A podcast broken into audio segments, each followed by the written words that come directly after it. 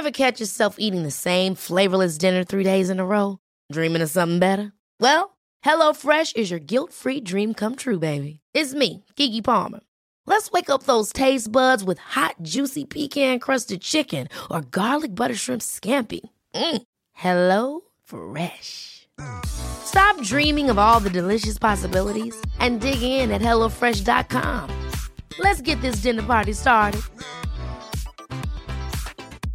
A lot can happen in three years, like a chatbot may be your new best friend. But what won't change? Needing health insurance. United Healthcare Tri Term Medical Plans, underwritten by Golden Rule Insurance Company, offer flexible, budget friendly coverage that lasts nearly three years in some states. Learn more at uh1.com. Hiring for your small business? If you're not looking for professionals on LinkedIn, you're looking in the wrong place. That's like looking for your car keys in a fish tank.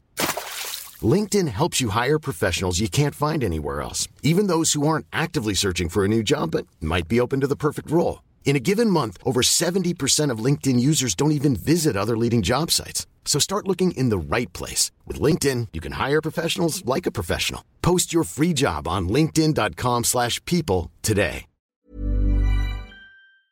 You're listening to Unfiltered with James O'Brien, brought to you by Joe.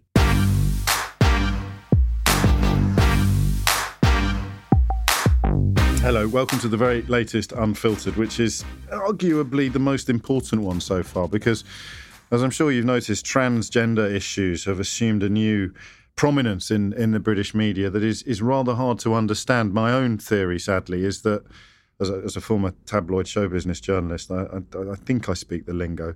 Um, they've become the section of society that it's okay to criticise, lampoon, mock, uh, denigrate, uh, undermine and, and even accuse of um, somehow being fraudulent in their, in this case, gender. In previous generations, it would be sexuality. So um, you're about to meet Paris Lees, who's probably the most prominent transgender person in the country. She's certainly one of the most articulate and outspoken. But but the whole point of this, and I, I, hope it works. I've only met her once before, is to introduce you to a trans person because you've probably never met one before. If you have, I apologise. If you haven't, well, see how we get on.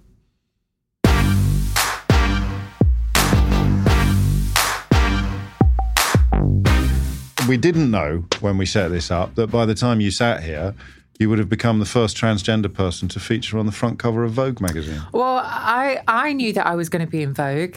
On Vogue, not Oh, just in Vogue. No, it, well, uh, people are saying it's the cover, but it was actually um, a very nice double page spread. Oh, was it not the cover? I'm not correcting people. Like, everyone on Twitter is like, she's the first on the cut, and it's like, if, if that's what you want to think, I'm not going to disabuse you of that. So, How did it happen? How did that come about? Um, well, I'm very grateful actually to uh, Olivia Marks, who is the commissioning editor, um, and she was aware of my work because she used to work at Vice, and I used to read my columns there. Um, but also really grateful to Edward as well because obviously he's got the ultimate the sign new, off. the new editor. Yeah, and I mean, when he came in as editor, I was genuinely excited about what that meant in terms of the direction of the magazine and diversity. Because, can I just say, you know, okay, I'm a lefty, but I that doesn't mean that I don't. You know, support aspirational lifestyle brands. Like, I, I think that's fine to have something to kind of reach towards. You know, that very glamorous, high end. Um, I, I, I think it's it's it's As, as long as everyone's got enough money, it shouldn't matter what people with lots of money choose to spend well, their money. Yeah, exactly. So as long as we've all got enough that, that we, you know, we, we we're not wanting for anything. But um, I, I, you know, I think there's something about the magic and the glamour of that brand that's absolutely fantastic. Um, so it's it's not that we want to get get rid of that heritage, you know, you do away with that, but actually let's open it up a bit and make it a bit more diverse. And he came in promising to do that, and uh, I, I had no idea that I'd be part of the uh, part of the story. What did you think when you got really, the call? How did the call work? Because I'm only I'm asking you because on Twitter your excitement was unconfined. It was so clear how much this meant to you for reasons Yeah. that will become clearer to people listening as we as we move into the interview proper. But but how, how did you feel? I mean, how did the call? Does it come? Someone rings up and you don't believe them, or Well, obviously, I'd love to play it cool. You know, um, I mean, it was just you know, you you. you oh, okay, I'll squeeze you in on Wednesday. I'll squeeze you in on Wednesday. Vogue. mm. I mean, honestly, I'd not long split up with my boyfriend actually when I got the call, and I was like, I think this might just be the thing actually to kind of help me Bit get over this breakup. Yes, yeah, it's. Uh. I'm not going to lie; it's highly validating, right? I mean, Yeah. what uh, what better way to start the year off than in the uh, glossy glossy folds of of Vogue? Um, but I mean, I had a pretty tough year last year in my personal life, and I think I had a little bit of a dip professionally, Okay. actually, and a bit of a, a mental health dip, Yes. actually. And I'm just in a really, really, really good place at the moment. And I've I, I- I've just got a feeling I'm going to have a really good year. Well, I've decided I'm going to have a good year, and I've kicked it off as I mean to go on. Oh, really. really? So- it's absolutely. I mean, that, that line, the people, people at school told me I'd never be a girl, would never be pretty enough, would never be accepted. Well, here I am being celebrated as a woman. You didn't add in vogue. In Vogue, in Vogue. And, you know, I remember, and, my friend remembered the conversation actually. Um, we were walking home uh, from a night out. I think we must have been like 16 or 17, you know, because we used to sneak into the pub. Um, and uh, we just bought cigarettes at the, at the garage. And uh, some, some people had abused us and said, you know, you effing trannies or, you know, you're men or something like that. This is, this is my uh, friend Steffi in Nottingham, uh, best friend. Transgender woman of color and we were saying you know one day i want to do this one day i want you know when you're young you think when i grow up i'm going to do this and this was can i just say before you know the, the, you know like the past five years Yes. the- you know pe- people are doing things now but at that point there weren't any You might as well know, have wanted to land on Mars. you may as well have wanted to land on Mars. And I remember saying to her, I want to be, you know, like the first transgender woman on the cover of Vogue or something, you know? And obviously it's not the cover, but, you know, we're getting there, aren't we? But, um, you know, th- Details. we, we live in a world now where, uh, yeah, when I was growing up, the only time you ever saw trans people in the media, uh, and it was rarely, but uh, only then it was, you know, as objects of ridicule, pity, disgust. Um, and we don't live in that world now. You know, I'm not saying that things are perfect, but trans people are invited onto news shows to comment on Brexit, you know. Um, You've been on Question Time yourself. I've been on Question Time uh, twice, yeah. Um, you know, trans people do win awards, you know, appear in, you know, we are increasingly getting respect and saying, no, we will be treated with respect and we will participate fully in this thing, you know, called life. And I think that a lot of people feel like, oh, you know, trans people are everywhere now. And it's like, well, we were always there, but we were actively excluded. Well, it's with the progress and the respect comes the new level of scrutiny, which is which is Well, th- that's a very good point, James, because it's like when we were pushing for transgender awareness, you know, like five years ago, I mean, people have been pushing for decades, you know, but, uh, well, actually, that's not true. For many years, people just wanted to keep their heads down, actually. But when, when we pushed for awareness, um, that was meant to like help us, not actually, you know, make more people, uh, you know, aware, hostile aware towards the us. target you could become. Yeah, so in, in many ways, I think we've seen like a really, really nasty backlash, and uh, particularly with the Gender Recognition Act, because when that passed in 2004, it passed with barely a comment in the press. And it's, it's very hard to explain now because things are so different, but it was almost like the only time we saw a trans person then we were just the butt of a joke. You know, we were like an Aunt Sally. You throw custard pies at us, um, and I think something like this, like something sensible coming in, you know, to to to you know make trans people's lives easier. It didn't fit the existing media narrative. So they didn't go near it. So they didn't go near Didn't it because it's like, well, it. how do we cover this? Because this doesn't, like, you know, a transgender person is that you just point and laugh at them, and this doesn't fit into that. And I think that now we've gone the complete opposite way, where they're proposing some very sensible changes to this legislation, and you would literally think it's a second coming. I mean, People the- are having kittens all over the people place. are having kittens, and it's like, you know, it's it's like the the, the biggest thing other than Brexit. Yes, It's it like- seems to be in the news. We, we've, we've begun at the end deliberately. We've be, we've begun at the end. Sorry, begin- I'm let's very go- passionate about this You clearly are, and I promise you that we will um, we will we will explore that passion before we say goodbye to each other. But let's begin at the beginning. Let's begin long before you even met Steffi and uh, and, and started painting Nottingham red together. You you, you were born a boy in um, a uh, family in Nottinghamshire that you have described in the past. You've described your dad as being a bit homophobic. So I'm going to say old fashioned, Yeah, yeah. old fashioned working class home. My, I mean, I'm from a council estate. My dad was a builder, worked the doors on the uh, local pub where I grew up. Was, you know, like the the the hard man basically in the in the little ex mining town that I grew up with that basically got shut down Yes. uh, with the, the uh, with the coal mines in the eighties. Um, so you know, just uh, common as muck really. Pot noodle for tea on Friday nights, um, uh, coal for Christmas, that sort of thing. Um, Shut. but I mean, yeah, I mean, where I come from, I mean, is is you know the TV show Shameless. Yes. Uh, yeah, it's So pretty uh, rough. Yeah, but I think it, I think it's fair fair to say. But you know, good, But you were loved as a good, child. good, honest people. I, I mean, I was I was loved, but I think that um, and I yeah, and I abs- absolutely did have love, and I think that's why I'm sitting here today. And um, I had great people around me, but I think that I think it's fair to say that my parents didn't know how to support a child like me. At what point did you become a child like you? When did it emerge? When would your parents have registered the fact that you were perhaps a little bit different from all their friends' children? Well, I mean, from the from the earliest memory, really. I mean, one of my I hate it because it's so cliche, but one of my earliest memories was sitting on a park bench with a girl who's a bit older than me, and um, I was saying I'm a girl, and I just remember going.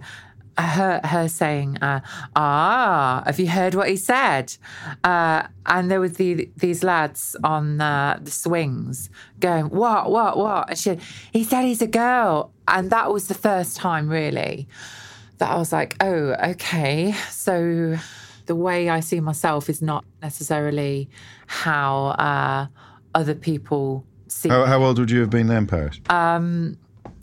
I'd have been uh, four. and would yeah. you already have said at home that you were a girl, and, and they'd have just gone, "Oh, she'll get over it." Well, I did. he'll yeah. get, he'll get over it, of course. Yeah, well, I did. I did. But presumably, you'd you'd had these conversations at home already. You'd said to your parents that you were a girl, and they just told you that you'd soon grow out of it, or No, I, I, yourself. I think that was the first time I think I remember, because I, distinctly remember kind of like running up the street and thinking, oh God, am I in trouble when I get home kind of thing.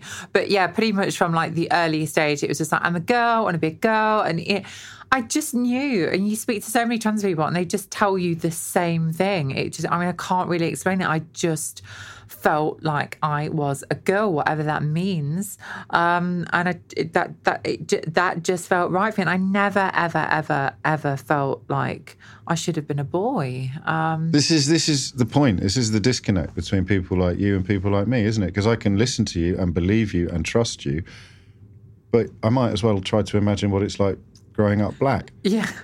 Well, the the thing is as well because see what I see people doing is that, and and we all do this as human beings, don't we? We try and frame something in a way that we can understand. Yes. You know, so so people will go. You know, women, for instance, may go. Well, I was a tomboy. You know, and I, I like playing with trucks. Yes. Yeah. So so it's like that, isn't it? And it's like no it's it's it's not that and it's it's like trying to it's like trying to explain grief to someone who hasn't experienced grief Yes. or falling in love or going through puberty. You know these concepts that we, we're introduced to before we've experienced them and we think we've got them. And uh, unless you can actually feel it and just on a really you know like a, a really silly example my cat died last year. And uh, i've never lost a pet before because she was my first pet. And i just used to sort of laugh Yeah. you know like, you know people were upset. I was like it's just a dog Yeah, you know? yeah. And then my cat died and i was like oh right okay so I, I see now that I've been really unsympathetic. It really is a hole in my I've life. never experienced it. Yeah. And I do actually think that this is a really integral, um, well, it, it's a real, like a tripping point because I don't know how I, you know, I've tried my best to kind of help people to understand and empathize, but I don't know how I can make you understand it. All I can ask is, you know, for you to take my word for it. Yes. Well, this is the point. I mean, either I'm not someone you need to persuade. We'll, we'll, Yeah. we'll talk more about the people who do need persuading. But it's like sexuality. It is. I mean, I, I when I was not enjoying a great deal of romantic success in my late teens, and, and I was Surely not, living. I know it's hard to believe. I was living with a couple of gay lads in Manchester, and I'd go clubbing with them. And it was clear that if I could just be gay, I'd be getting laid every night. But it just, Right. I just couldn't do it. It was just never going to happen. And you could, you, you could Yeah. you- you spend your whole life trying, to, but it was just never going to be. Yeah. And that's how you were as a Yeah. as a boy. You could have tried to be a boy, and you had the boy's bits, but you just could never be a boy. And I had the perfect disguise for it, frankly. It's the perfect Every- camouflage. everything was there, Um, you know. And so you got home, uh, and and and then it all kind of began. Presumably, you, when did you start uh, identifying? When did you start? I should also say that I, I'm not comfortable in the vocabulary of these conversations. I'm not fully comfortable. I'm more enlightened than a lot of people in the British media, but I'm by far the finished, far from the finished article. Very much a work in progress. So anything I say incorrectly, you must pull me up on it and, and tell me what I'm getting wrong. But but when did you seek to start living as a as a girl? Not for a long time. You, your childhood must have been difficult. Yeah, well, I mean, I, I, mean, I used to go to school in my sister's tights, and uh, you know, use the girls' toilets or tried to, uh, you know, ask people to refer to me as a girl. And I must have been, oh gosh, maybe seven, eight or something at, at that point. Um, my uh, family on the fem- my mum's side, my my grandma, my auntie would let me have dolls and Polly Pockets, things like that.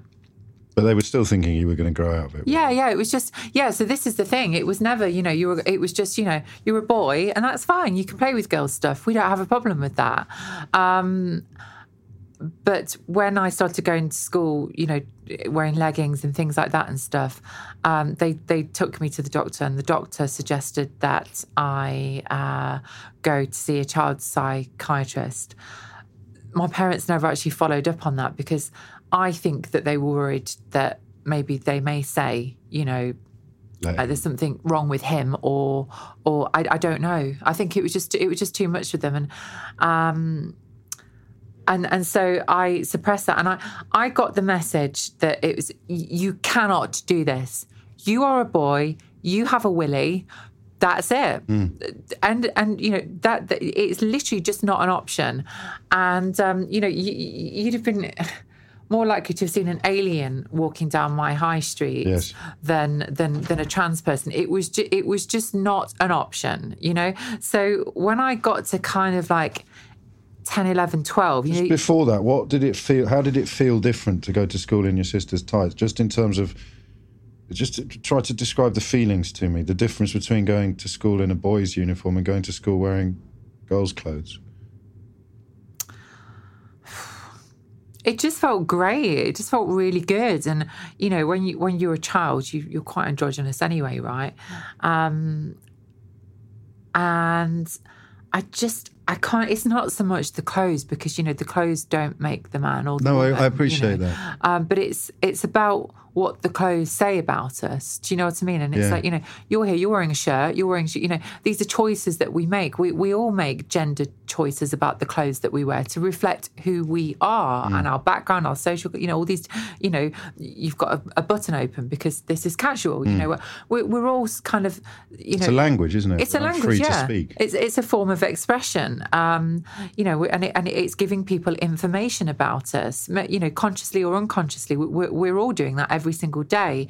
And I, I can't say it's when I just felt happy in knowing that I was walking down the street and thinking that the cars that were passing me and the people that were passing me as I was walking to school were thinking, oh, that's a that's a girl walking to school. I don't know why. I can't explain it. I don't know if it's science. I don't know if it's nature, nurture. I don't know if it's a mental thing, if it's physical. It, it doesn't really matter. I just know that I'm happier like it's this. You. I just know that I'm happier expressing myself, sitting here now, and and and this is how I feel happy. I feel happier when people call me she.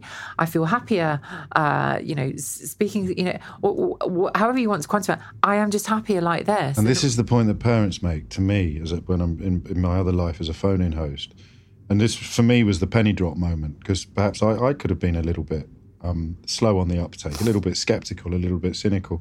But when a parent describes to you the change in their child, mm, yeah. when they just stop trying to prevent yeah. their son from wearing dresses, growing his hair, their daughter from wearing trousers, playing. There is a, and it's not just about the choice of playthings and the choice of playmates. It's something mm. fundamental and intrinsic.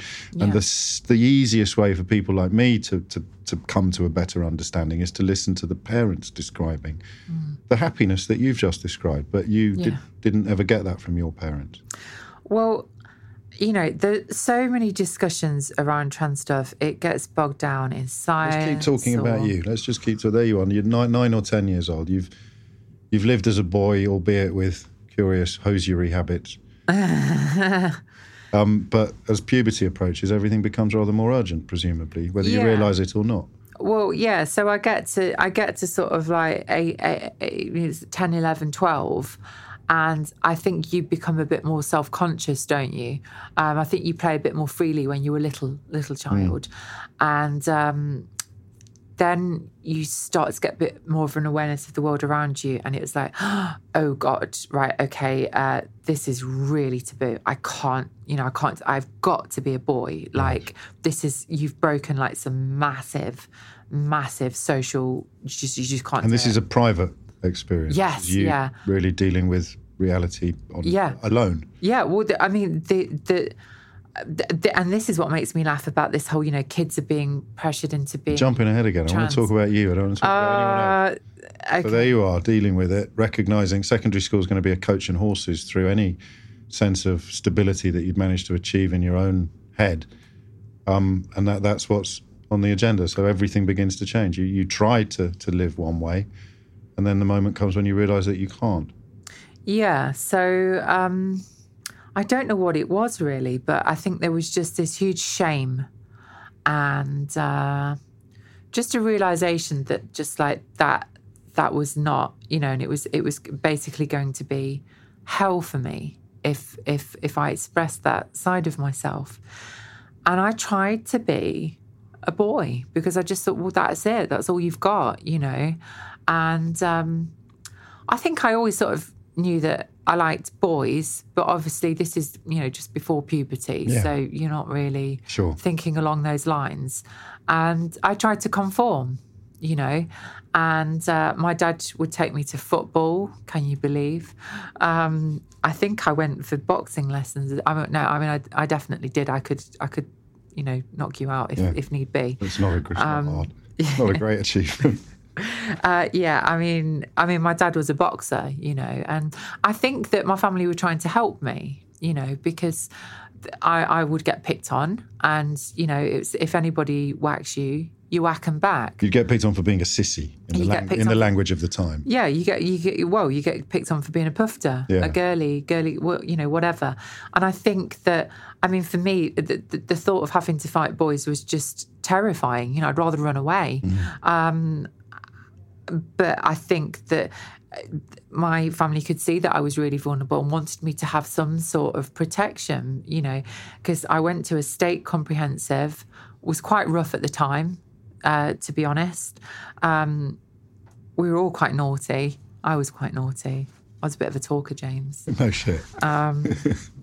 Uh, and I, I think that my my dad was probably just like, God, I've got this really He's trying to help you in the only ways he understood. yeah, it's, it's the it's the only way that that that he understood, you know, that but he understood that I was vulnerable and he wanted to equip me Yeah. uh, to deal with that because the world is is a nasty, rough place and it can be very dog eat dog, especially at a school like that. You know, kids can be really can be really mean, but it just wasn't for me. It, I just never. It just it just didn't feel right. It was just, it would be like me asking you to put on makeup now, make yourself look pretty. It would, it, it, well, maybe you'd have a laugh. I don't know, but I'm assuming that would make you feel uncomfortable, right? If I asked you to put on a beyond uncomfortable, it would make me feel alien. but but people, you know, the, the people that say that you know kids like me should just accept the gender we were born into or, or our physical sex or whatever.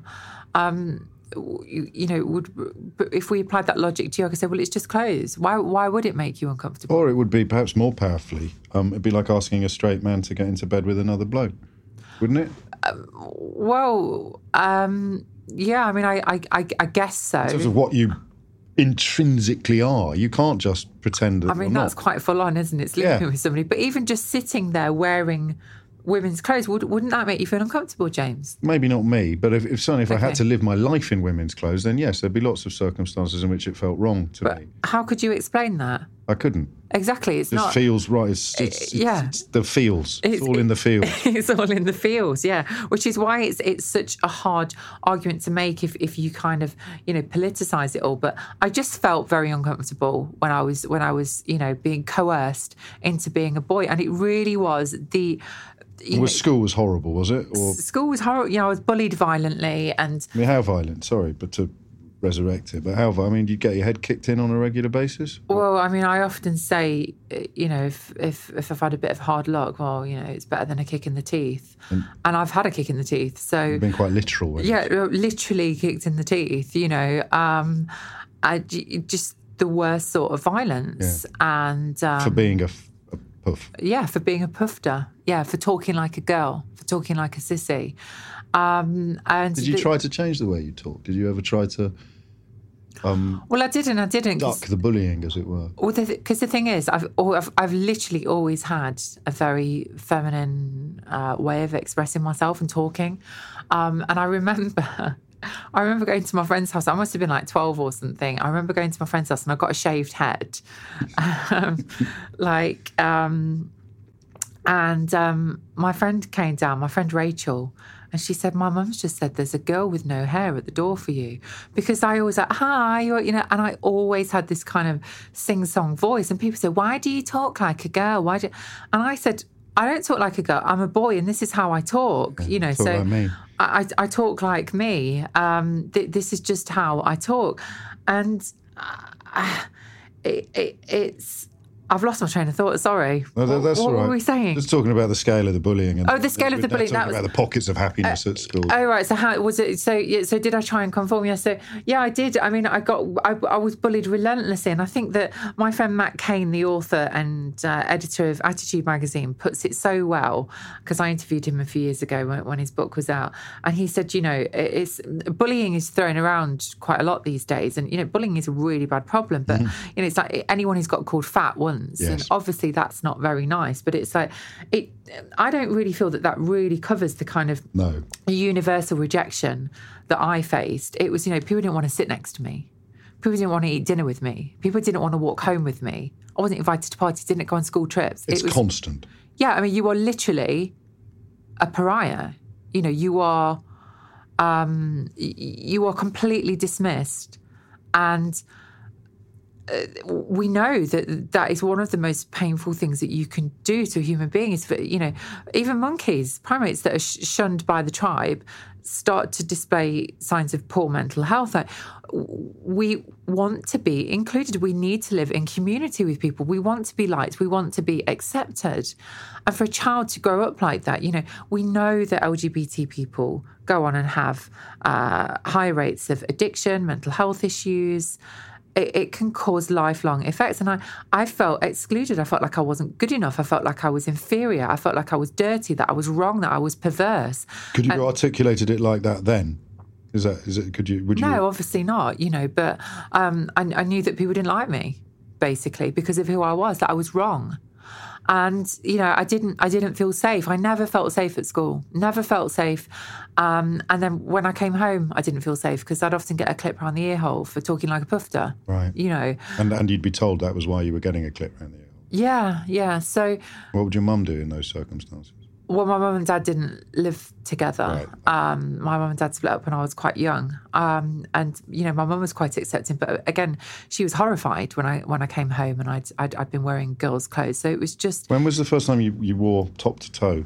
I don't know really. No, it wasn't like know, some maybe- amazing Damascene moment where you just went, "Oh my god!" I was god!" always I've- dressing up as a girl. You like just, just did in the same way. Yeah, I loved Halloween because I could be a witch. You know, Mm. it was just like I'd always and and my auntie and stuff would say, "Oh, leave him. He's just playing. It's fine. They're kids. They're exploring." So no one was pushing me into being a girl.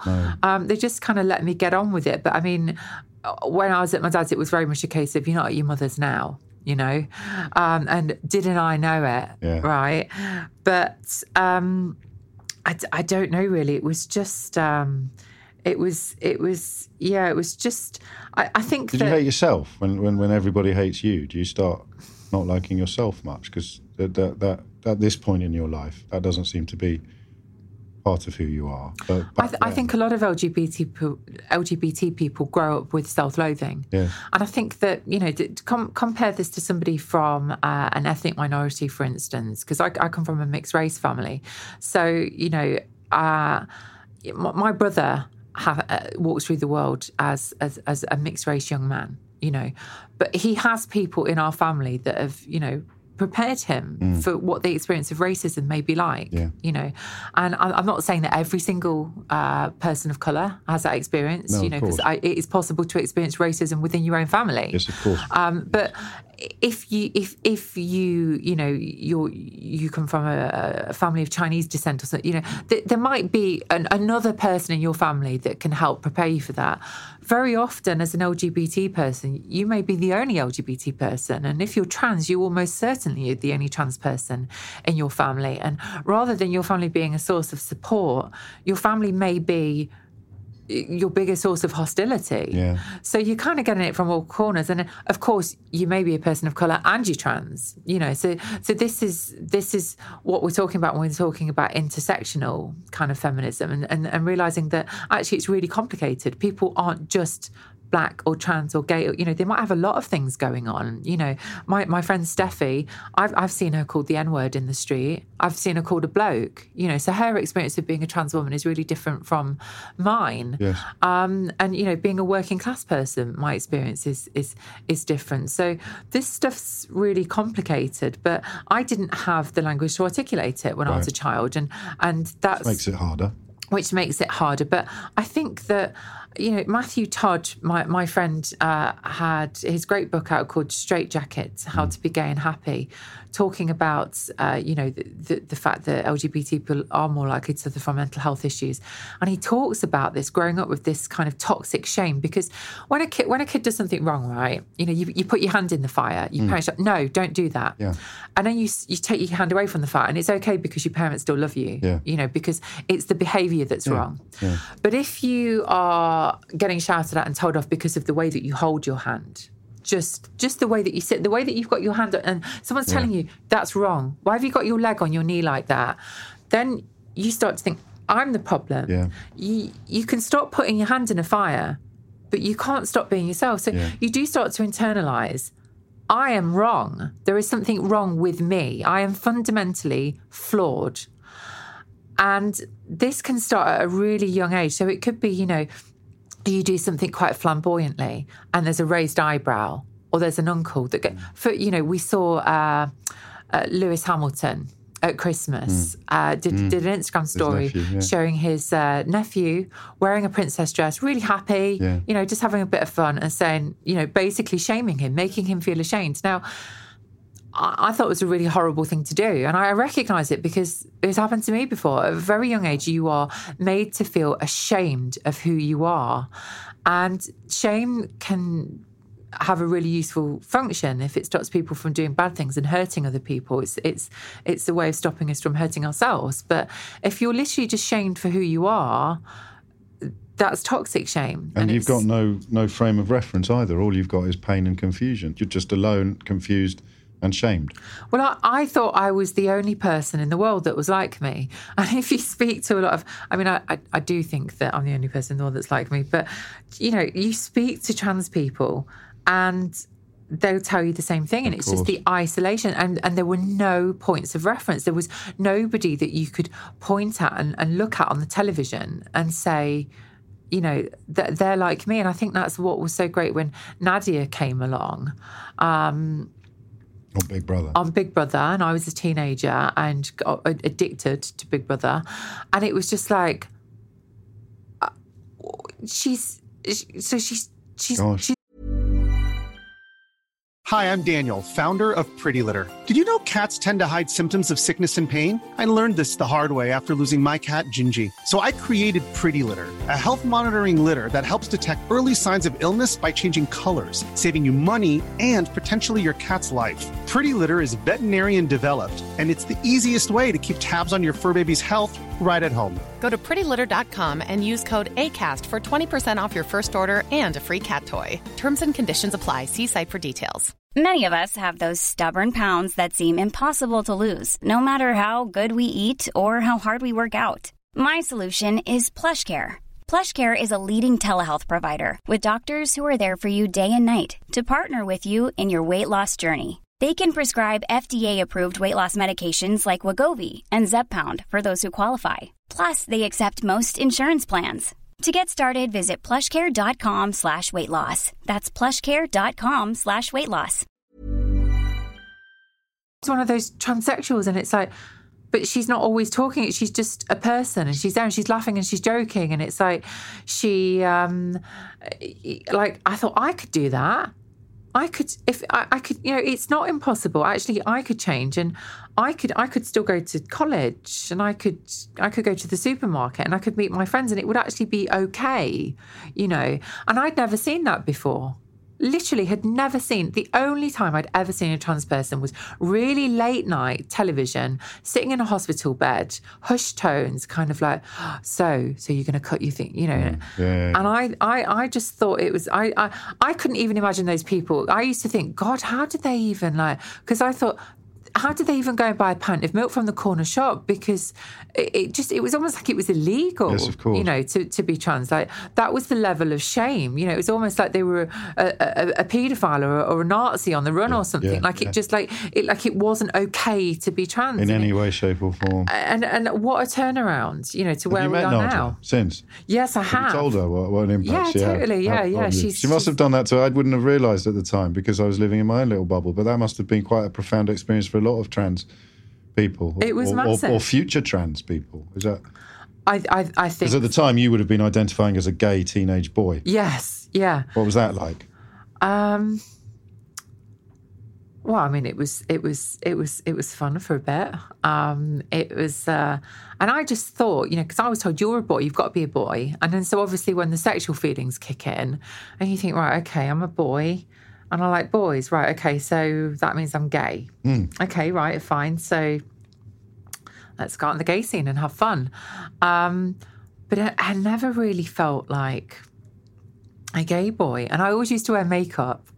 Um, and at that point, obviously, I just thought it was impossible to be a girl. So I just thought, well, I, I ha- I'm just one of those boys that likes dressing up, like Courtney Act. You know, I just thought, you know, well, some boys wear makeup. That's okay. I'll be one. So I just put makeup on and uh, and go out, and people would always think that I was a girl, right? So I'm like, because I was I was always quite tall, and um, I used to go out when I was like 14, 15 and I used to sneak into clubs and get away with it.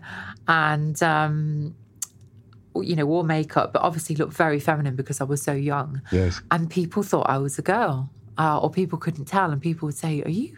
You like you know, and I, I got a kick out of that, you know, looking yeah. really androgynous, and people would say you look very like glam rock, David Bowie, which if- I was like, who the hell is David Bowie, you know? Um, and people say, you know, you look quite subversive, and I look very kind of like cyberpunk, gothy, kind of like, uh, yeah, just very, uh, you know, alternative, really. What, what Um, sort of year would this have been? Well, where are we now? So, like, I know, like 2002, Okay. uh, like 2000. Because so the, because the club scene is a very very forgiving and well it can be a very forgiving and welcoming place. People perhaps who haven't immersed themselves fully in club culture Yeah, don't well, realise that you can really discover yourself in that in that sometimes. Absolutely. And you know, for me, coming from an ex ex mining town that didn't have any culture Hmm. whatsoever, I mean, um, I I live a like a, a walk, uh, you know, it's a good hour, hour, hour and a half walk away from uh, Lord Byron's ancestral Hmm. home, and uh, I'm completely obsessed with Byron, and that was that was my only kind of little bit of culture where I, Right. ca- I, I think it's fair to say there wasn't a lot of culture where I grew up, and not a lot happened. There wasn't a lot of aspirations. You know, I thought the best that I could hope for life was maybe one day buy my own council house. You know, we were not brought up to think that we could have anything from life.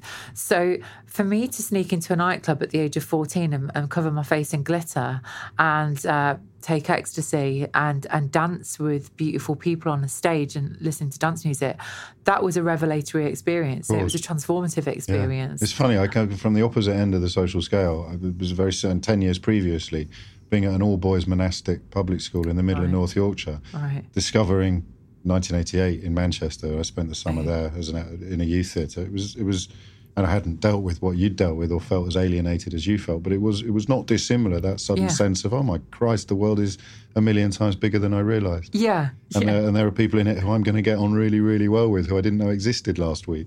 Well, uh, yeah, I mean, it's like I'd gone from like just being this pariah at school Yeah. to like and dancing on a stage, and everybody's like, "Oh, you're you've got a cool look. You're interesting. You're Yeah. you're you're you're beautiful. You're we. Where are you from? What are you?" Yeah, and and it was highly validating, you know. And I met some really cool, interesting people, and I thought these people accept me. and actually think I'm I'm nice and, and cool and, and fun to be around. And and we had a laugh. And I, you know, my me and my friend Steffi, I, I you know, we were wild. We used to we used to we and we were quite young. We were like 15, 16, and we used to skank the train to Birmingham or Manchester or, or Leicester or wherever and we we just went out looking like prostitutes, frankly, um, and we'd spend all our money on drugs, and then we would have no way to get home. No, I mean honestly, the stories that I could tell, we got on train, we got kicked off in Melton Mowbray once um, because we tried to skank the train back, and they they kicked us off the train. And um, we just went and sat on a park and drank some cider. And then we befriended some people and they eventually got a, a lift back. And we just had so much fun. Vulnerable, though. You're putting yourselves in vulnerable we were situations. we were vulnerable. Yeah, we didn't have boundaries, you know. And I and it's it's fun until it's not fun. Yes, of course. And I got in with quite a bad crowd. Um, I, I, as you know, I went to prison. I, I got involved with a robbery when I was 16. And, uh, you know, I, I, I, I was a kid that, you know, just, I was reckless. I was, I was easily led. I was easily influenced. I was dating a guy who was a bit older than me. And uh, he said, you know, why don't we go and rob someone? I was having sex for money. I was having, Already? I was having sex for money when I was 14, 15. Yeah.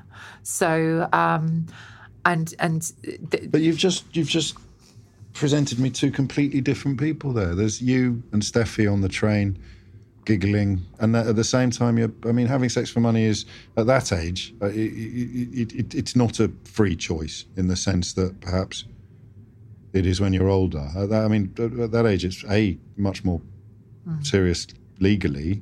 And not perhaps the behaviour of someone who's happy. So there's two Parises there, and of course you weren't even Yeah. called Paris then. There's two people. well, I, I was actually. I've Oh, were you uh, already? Yeah, I was. it. Yeah, Paris from quite a young age actually. But um, uh, yeah, I mean, and You almost your face changed as well. You're remembering one story, and then you've suddenly remembered, oh, this was also the period in my life where I was having sex for money with grown men, despite not being a grown man myself, and and I got and I ended up in prison. Well, this stuff is really complicated. Of course, of and course. and it's it's interesting because at the time I felt like I was making a choice. Yes. And actually, I absolutely 100% support the right of adults to, uh, you know, work as sex workers Yes. if that's the choice that they're making. And um, I think that there are many people who, you know, uh, one of the arguments against it is that you know these people come from damaged backgrounds, and in my case that does happen to be true. But actually, there, there are a lot of people that choose to do sex work for whatever reason, and I think that it should be safe and legal for them to do so if that's a choice that they want to make.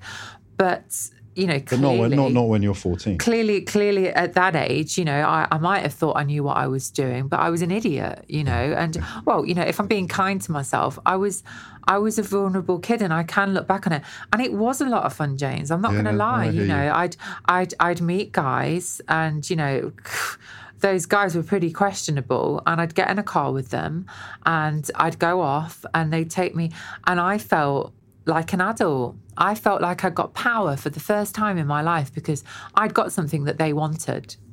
And I was playing an adult game. But and you know, I'm hearing echoes here of some of the kids that were groomed in the north of England when you say that. Well, well, yeah, but but but this this is it. You know uh, that there are men, sadly, in our society that will take advantage of kids who are vulnerable for whatever reason. Kids who, uh, you know, may not feel close to their families. That are, you know, I've I felt. I, I've, you know, I felt validated. I felt like these men want me. I have value to these people, Yes. a monetary value. It's it's such a it's such a complex one because I've never thought of it like that. When I- you use the word value in the context of much, much more than money, but in the absence of all the other ways of feeling valued, money is actually a currency in the most well, yeah, I simple mean, it's, sense of the word, a currency of value. somebody's, you know, a guy coming up to me, an adult, Yes. saying, You're cute, you're nice. And me thinking, Me? Yeah. You know, who everybody at school says, Hates. Oh, you puffed her. Yeah. We'd never go out with you. We don't Yeah. want to, you know.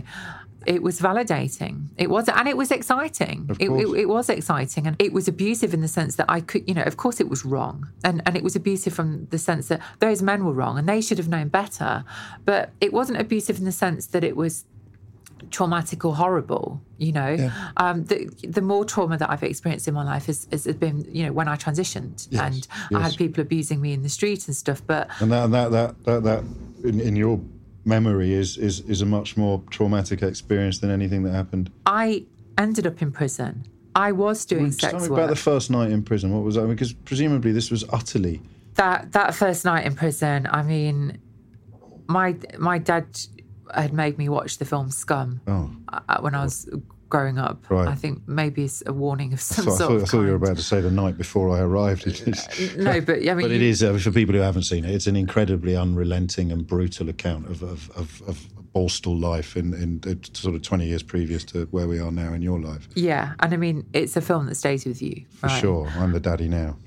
It's uh, and and it's and it's it's it's it's a really iconic film. You know, I you know had an idea of it, you know this is going to be bad, and I just couldn't stop crying. I they they had to put me in the hospital wing for the first three nights, and I just cried and cried and cried and cried and cried and sobbed. It literally felt like the end of the world. I just thought. I cannot cope with this. How the hell am I going to cope with this? You know, oh, it was awful. It was just her. It was it was horrendous. And then they put me on the vulnerable uh, prisoners unit because you know uh, I think they were quite concerned about me. Um, and in many ways, there weren't quite as many rough lads on that wing, but the, you know it was prison, right? of you know, um, so there was. Uh, the, the, you know there were a few few rough lads on there, but um, you know there was a lot of suicide attempts and stuff, and uh, you know And you're people- still a kid, really. yeah, yeah, and it was, yeah, it was, it was weird, and I really tried my best to kind of conform. I couldn't even do it for you now, uh, but I, I, I had like a kind of like what I thought was like my my lad's voice, but it was just like, I think it, I must have said it must have been like the Eli, Eliza Doolittle trying to sound posh, you know. It's like, I mean, can can you can you imagine me trying to sound like a boy? Not It- at this point. it just it, it, it, it I don't know what I sounded like, but in the end, I think I think I kind of loosened up a little bit because I got on with all the screws. Um, the, the prison staff, um, and I, I ended up being uh, doing the laundry. Um, obviously, woman's work. Um, I'll get torn apart for that. It's it's not woman's work. I'm I am joking. Um, so I I I collected the laundry and everything, and kept the laundry room clean, and I took people's orders for food and everything. So I actually had a little bit of power because if I accidentally put your order down wrong, you you didn't get what you wanted at dinner time. So and there was only so much of everything to go around. So people would say, "Well, put me down for this, put me down." So you had a little bit of, and I think that when people realised that I wasn't a threat, they liked me, Yeah. and and I became their strange fruit. Yes, You know, I was a strange fruit, but I was. I was there, and it was kind of like you know, uh, Leezy.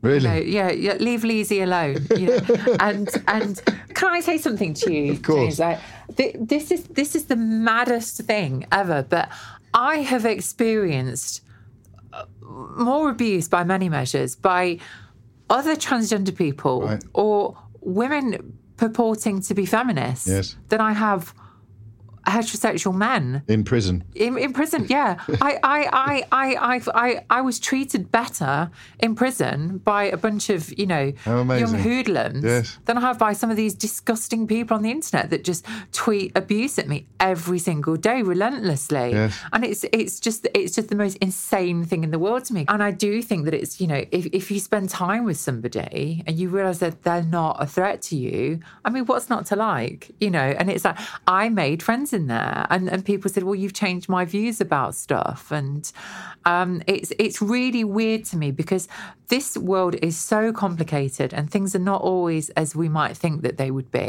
And you think you're gonna go and you're gonna have a terrible time. Um, in a in a in a weird way, I felt safe Yeah. in prison. That's what I'm picking up. Th- There's something about I, I was expecting this to go in a completely different direction. No, I, don't. I don't actually regret going there. There was something about that because in an institution like that, it feels bigger than you. So you feel held, you feel contained. And I remember the way that the, the, the radiators used to rattle at night.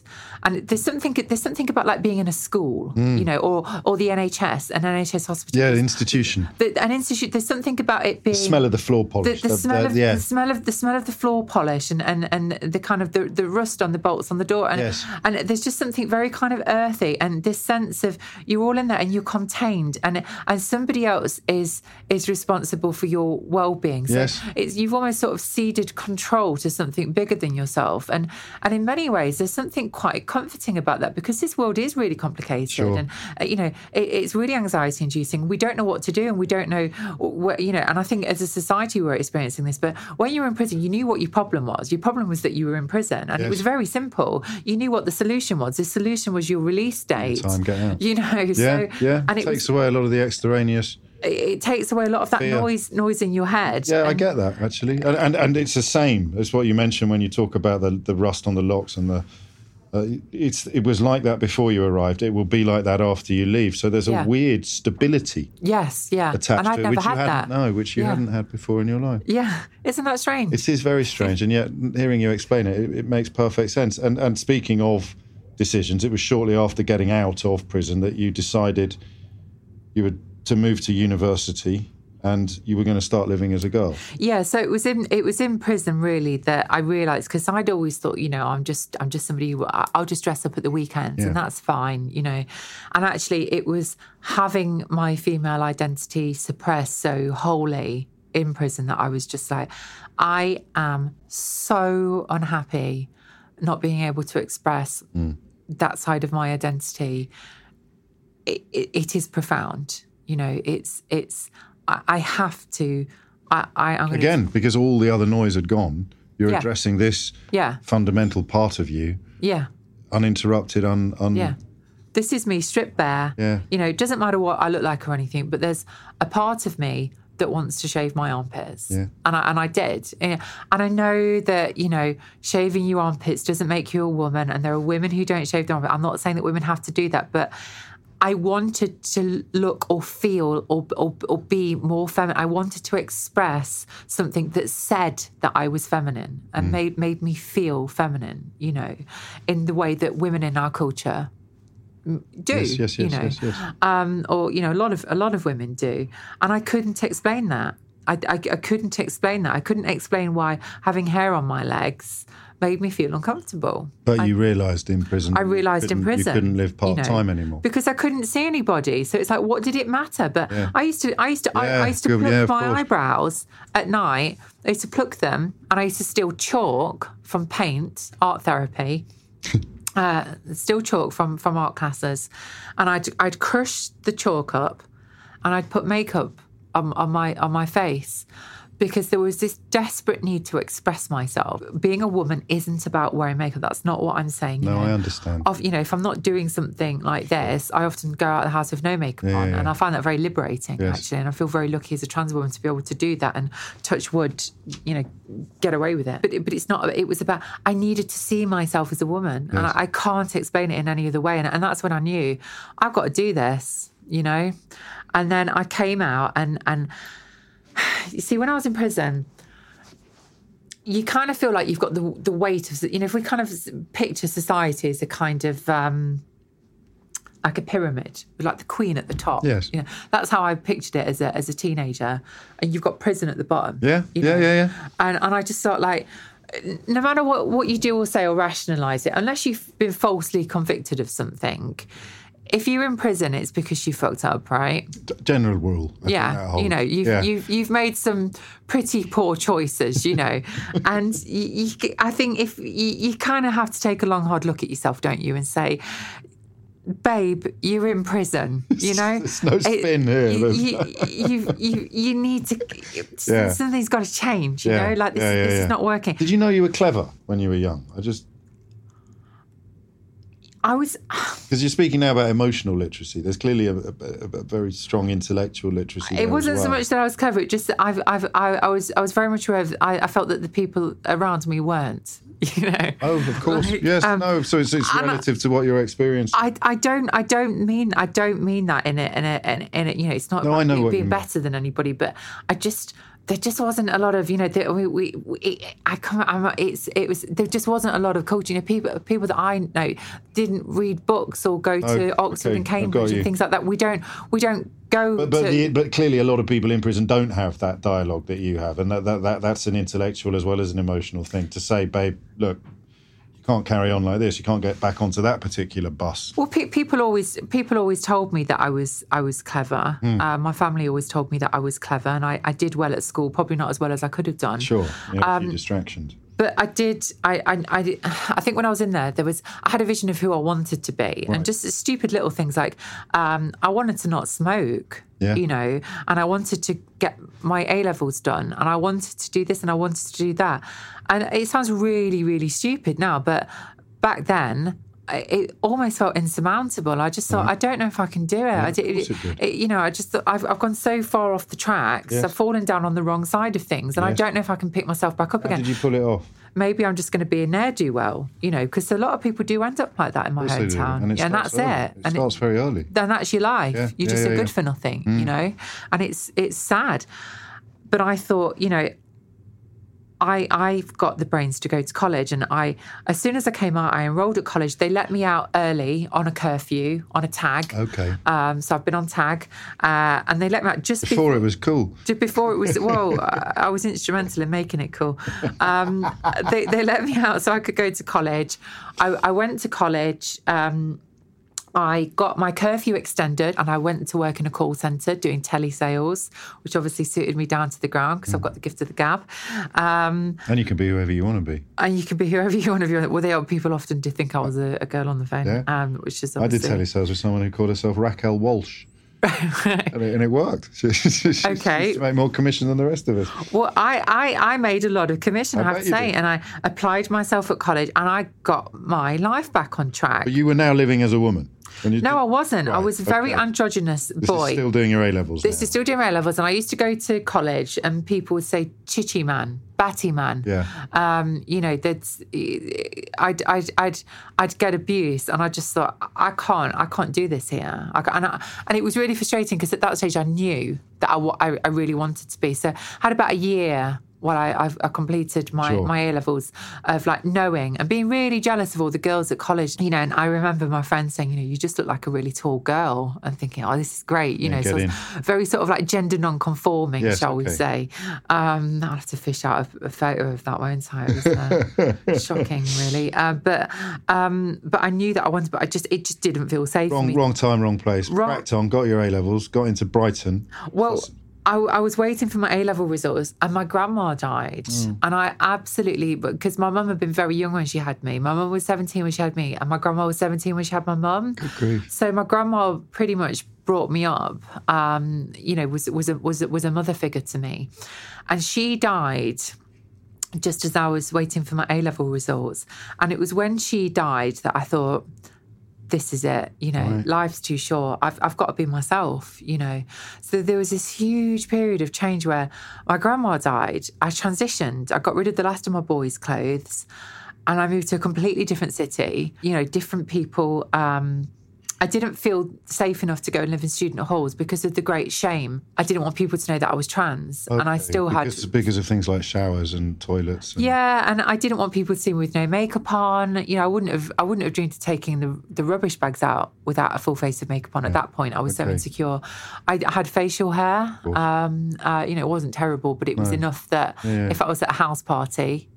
You know, I'd want to go Wake home. I would, morning yeah. Well, I wouldn't, I, that's the thing. I, yeah. I'd always go home before, um, and just just stupid things like you know, I was really paranoid about my height, or if I laugh, or yeah, anything, you know, because no, no, you know, there might be little things that people might pick up on and read that I'm trans, and I just thought I need to be on my own, and so therefore I was doing the sex work to fund that, and actually I made myself quite isolated. Right. Um, But everybody who sort of knew you but didn't know you thought you were a woman. Yeah, well, I mean, it's a funny one, all of this, because actually, I I looked very feminine Yeah. when I first transitioned, but I would occasionally get abuse in the street sometimes. Right. So it was maybe, I think I was passing as female 70, 80% of the time Okay. um, maybe 90% of the time sometimes. But, you know, it, it, it, it, it wasn't 100% of the time. And I would get people in the street, and I could go months without it happening. But then people would say, You used to be a bloke or you know you, you, fucking tranny or something you know people just think Yeah, that if they see a transgender Public person in the street they own you. it's okay to abuse you yeah, yeah. in the same way that you know we say we live in this this supposedly liberal society now but it's not okay for two men to walk down the street holding hands maybe in parts of london i've seen it Mm, but not most streets in but, most. but not most streets. And for people who are visibly trans and who don't blend in, um, you know, in terms of having a conventional gender presentation, it's not safe to walk down the street. No, clearly. I've got friends who get abused every single time they leave their house. So how is that okay? You know, that that's not a how is this a civilized society? If, if people don't feel safe to walk down the street. And I know what it feels like to not feel safe walking down the street. So I'd had all shit for years. You know, people saying, you're a puffer. When I lived with my grandma on the council estate, I, I was scared on my cul-de-sac. That people, oh, you're gay, aren't you? You take it up the arse. So then it th- that had shifted, and then it became, oh, you're a man, aren't you? I bet you've got a cock. Yeah. And I think that so many of the experiences of trans people do. Uh, there are parallels with the gay experience because Clearly. it's it's like for for instance. But that that should give you hope. We're going to run out of time, and I feel that we've got hours left. Okay. But that should give you hope because the there's two things that occur to me. First is that we've come on in leaps and bounds in how we talk about and treat gay people. So theoretically, trans people should follow. And the second thing that always occurs to me when you tell me about the people who do the abuse, and even you know some household names on social media say mm. pretty vile things and- Yeah. and, refuse to let you be you. They they, Yeah. they tell you that I don't just mean Germaine Greer saying you don't get to be a woman just by chopping your dick off, which mm. is her turn of phrase. But I also mean people who just refuse to accept that there's anything other than a binary condition here. And why would anybody choose to live as you have lived as long as people like that exist? That's the thing that always always confuses me. And it's the same with, with, with people who still insist that being gay is a lifestyle choice. As long as you get killed for it, mm. as long as you get beaten up for it, as long as you get attacked for it, well, surely everyone can see nobody makes this choice lightly. And, and, and in an ideal world, you, you- you'd be the person who didn't have this huge target painted on their well, face. yeah, it just for anybody to think. I mean, I mean, yeah, wouldn't it be great not to have had to have dealt with all of this stuff? Yeah, definitely. But I think you're absolutely right to draw the comparison with with the way that gay people were treated because we had all of this in the 80s, didn't we? You Yes. know, with people saying, you know, we've got to protect children. It was all Yes. dressed up as concern for children, Always is. wasn't it? Which Whereas obviously children are the least judgmental people on the planet. the, the least judgmental people on the planet, and you know, the, and then it was you know people saying, well, we've got religious concerns, you know, and, and now it's you know, well, well I've got to, it's, it's my feminist belief. Kind Yeah. of thing, and, and so it's sort of dressed up, and it's it's it's passed off as being respectable. Whereas actually, I, I think that what it boils down to a lot of the time is just a very visceral prejudice. So I don't like this. I feel a bit icky around it. It's weird. A fear of you the know. unknown. It's fear of the unknown, and I, I think that we'll get over it. And I think that the the great thing is that you know you, you, you can't win an argument against the young, right? And most of the people that we've come out are just saying this really kind of old fashioned bigoted stuff, they're in their seventies and their eighties, and you know I am going to go there, James. You know it's like Salman Rushdie came out and said something really stupid recently, and he's like you know I think he's he's in his seventies. Um, uh, Professor Robert Winston says something ridiculous. He's in his seventies. Germaine Greer is in her, I think she's in her eighties now. You know, like um, Barry Humphries. Like all these, it's just like every single week, it's like prominent old person Yes. comes up with their oh so important But, opinion but they're about telling you that they transgender people. understand your experience in a way that you don't. That's the thing I find so so staggering. Well, they've, they've, they've had these really important uh, opinions about transgender people that they've been keeping secret for the past 60 years. Yes. And it's like, oh, right, oh, thank you for telling us now. It's like you weren't even aware that trans people existed as anything other than a joke up until about five minutes ago. But now it's like, now you've got, now you, now we've got to hear your, oh, so, but, your and actually, worldview. It's just it's it's just like what are we is it it's and they're all really posh as well so that, and it's for people who just think like like their opinions matter and they, they don't know what they're talking about. You are talking to a phone-in host, Paris. There is a, a posh phone-in host. The idea that our opinions don't matter could be very difficult for me to process. Well, you know, um, everyone's entitled to their own opinion about trans people, but they're not entitled to their own facts, which is the most important thing. Bingo. And and and you know, there's so much misinformation out there. But actually, if you look at younger people, and this is what absolutely gives me hope. I I don't think, and even just people in the sort of like 40s and 50s, that- that I, I don't think they realise quite how out of step they are with No, younger I people. think you're right. Like, I think in, you're right. In the same way that, you know, anybody under the age of 35 now, I mean, who, you know, I'm sure there are homophobes out there still. Of course there are. But it's like the majority of people, it doesn't matter if you're gay. No, and this is partly what they were so the frightened of by bringing it into schools and by refusing to, um, you know, bow to the calls for. Yeah. How dare you suggest that there's nothing wrong being gay? Because Yeah. some old people thought that somehow it would become contagious if you taught young children. Um, I've really enjoyed this, but we're going to have to do another one. We, we are going to have to do it because we haven't talked about so much We- stuff. we I've, but I wanted to learn out more about you because I think for people who aren't, um, well, just for people who are confused but decent, people who, who Yeah. maybe have odd and views. there's a lot of people like that as Because I well. like you know, think almost everybody is, Yeah, is yeah, like that. They need to they need to meet you, not not here yet. I felt what what you think about a multiplicity of issues. I just wanted them to meet you, and they have. And oh, I'm really thank glad. You. Well, thanks for having me. No, thank you. and uh, I'm joined now by Rich, the producer of Unfiltered, to discuss uh, the the latest interview that you've just heard with Paris Lees. And that, I think we've said a few times, I could have carried on for hours, but that's the first time we really have tried to put a quart into a pint pot, isn't it? Yeah, that was difficult. I mean, like, I was. Almost every month of her life is fascinating and, Yeah. and potentially kind of headliney. Well, we were saying this before, but like, we're going to have to do like a part two, aren't we? Yes, we really are. Because it was getting towards. Like, Paris had to shoot off and do something else Yeah. after this, and it get towards five minutes. It's like, man, we haven't even got to like the other half of her She's life. not. She's not into adulthood yet. She's l- literally in the in the final year of her teens. Yeah. Uh, but I think she's got a book coming out later this year, so we should get her back in and find out the, the, the second half actually. Yeah, yeah, of her life. But I didn't want to stop her or, or push her in a different direction because every single thing is. It's, just, it's a word that feels a little soft, but it's educational, isn't it? It really is, yeah. Um, and you sort of think you know about this kind of thing, but then, uh, like you said in the interview, like you, unless you've lived that life, you can't really No. fully understand what it's like. Um, so, uh, hopefully, we've given people a bit of a window into that. Yeah. Um, Which, which, which the first, I mean, there's no point having a mind if you never change it, and, and having a look at the world through somebody else's eyes. Um, if that doesn't validate their existence, then, then to be honest, nothing will. absolutely. So, when can we do part two? Oh, well, let's wait and see how busy she is. Should be too busy now. Too busy for us. You're listening to Unfiltered with James O'Brien, brought to you by Joe.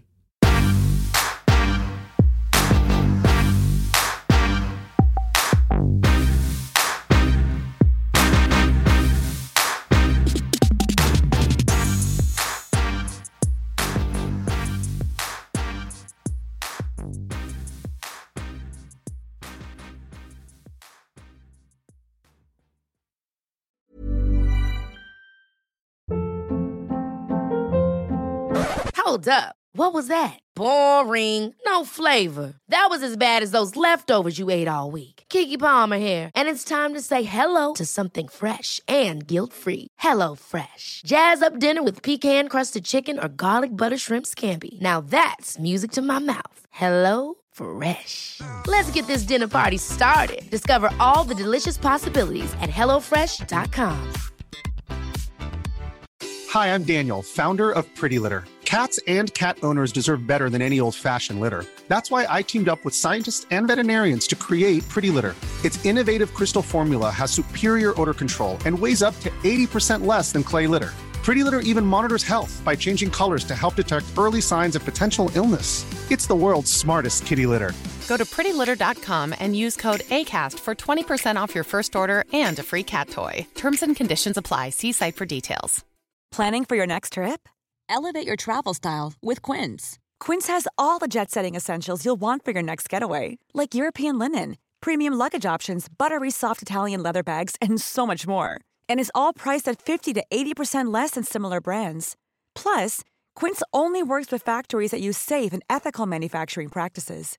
Pack your bags with high-quality essentials you'll be wearing for vacations to come with Quince. Go to quince.com slash pack for free shipping and 365-day returns.